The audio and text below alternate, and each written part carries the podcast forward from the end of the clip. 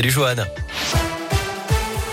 Salut Cyril, salut à tous. À la une de l'actualité, cet appel à la grève dans les écoles pour jeudi prochain, le treize janvier. Le syndicat S N U, I P P, F S U réclame notamment le retour de la règle un cas positif égale fermeture de la classe, l'isolement des cas contacts intrafamiliaux, une politique de tests préventifs hebdomadaires, salivaires systématiques, mais aussi des masques, des autotests et des capteurs de C O deux dans les établissements scolaires.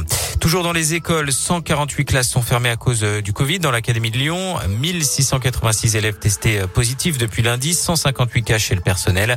Avec un protocole légèrement allégé depuis ce matin, les enfants cas contacts n'ont pas à repasser un test antigénique s'il y a déjà eu un cas positif dans la même classe en moins de sept jours. On a par ailleurs atteint un nouveau record de contamination au Covid en France, plus de quatre cent neuf mille cas positifs enregistrés à lundi selon une mise à jour des données de Santé publique France communiquée aujourd'hui. La remontée des résultats n'avait pas été prise en compte entre lundi et mardi. D'après le Parisien aujourd'hui en France.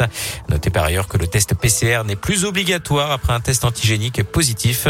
Une mesure qui vise à désencombrer les laboratoires. Emmanuel Macron, lui, persiste et signe au sujet des non-vaccinés. Il avait indiqué vouloir les emmerder jusqu'au bout. Eh bien, le chef de l'État a déclaré aujourd'hui qu'il assumait totalement ses propos.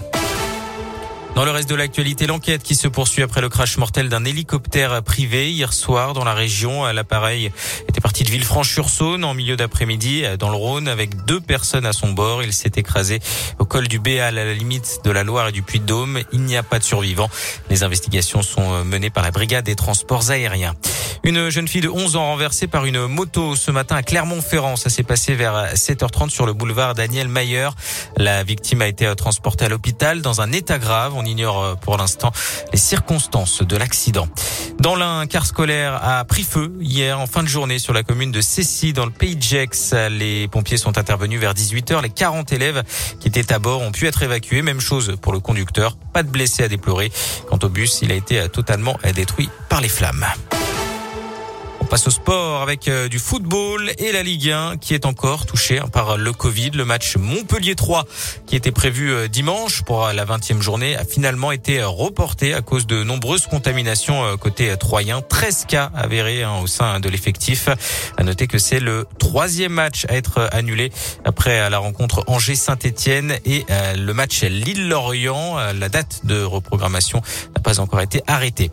Et puis la météo de ce vendredi avec de la grisaille et de la pluie, parfois mêlée à de la neige. Cet après-midi, comptez trois degrés à Lyon, pas plus de deux degrés à Bourg-en-Bresse et à Saint-Etienne, quatre pour Clermont, un petit degré pour Mâcon. Et puis pas de gros changements pour ce week-end avec de la pluie à prévoir samedi et dimanche sur l'ensemble de la région.